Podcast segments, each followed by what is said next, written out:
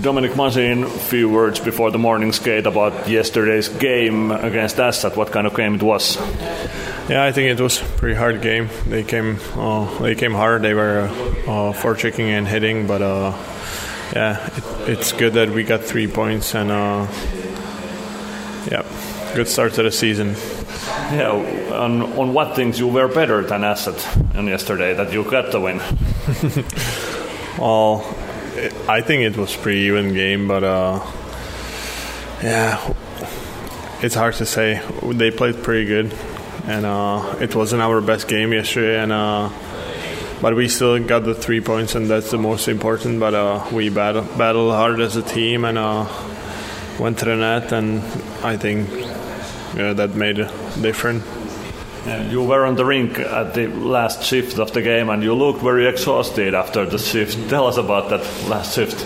Yeah, I got 2 hits from that number 6, Joensuu, and I was a little bit I don't know how to say it in English really, but off a little bit. But everything else was fine. Yeah. Today, whole rink, Lukko is against you. What are your thoughts about Lukko and today's game? Yeah, we'll see what kind of game they play this year. They have a little bit different team, but we have to focus on ourselves and play better than yesterday.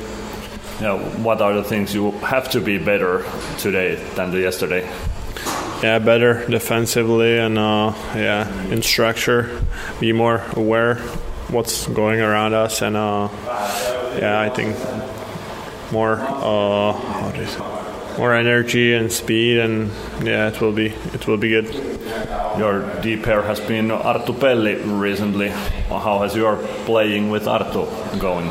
Yeah, I really like it. We understand each other on the ice, and we talk on the ice, and it's pretty good. I like it.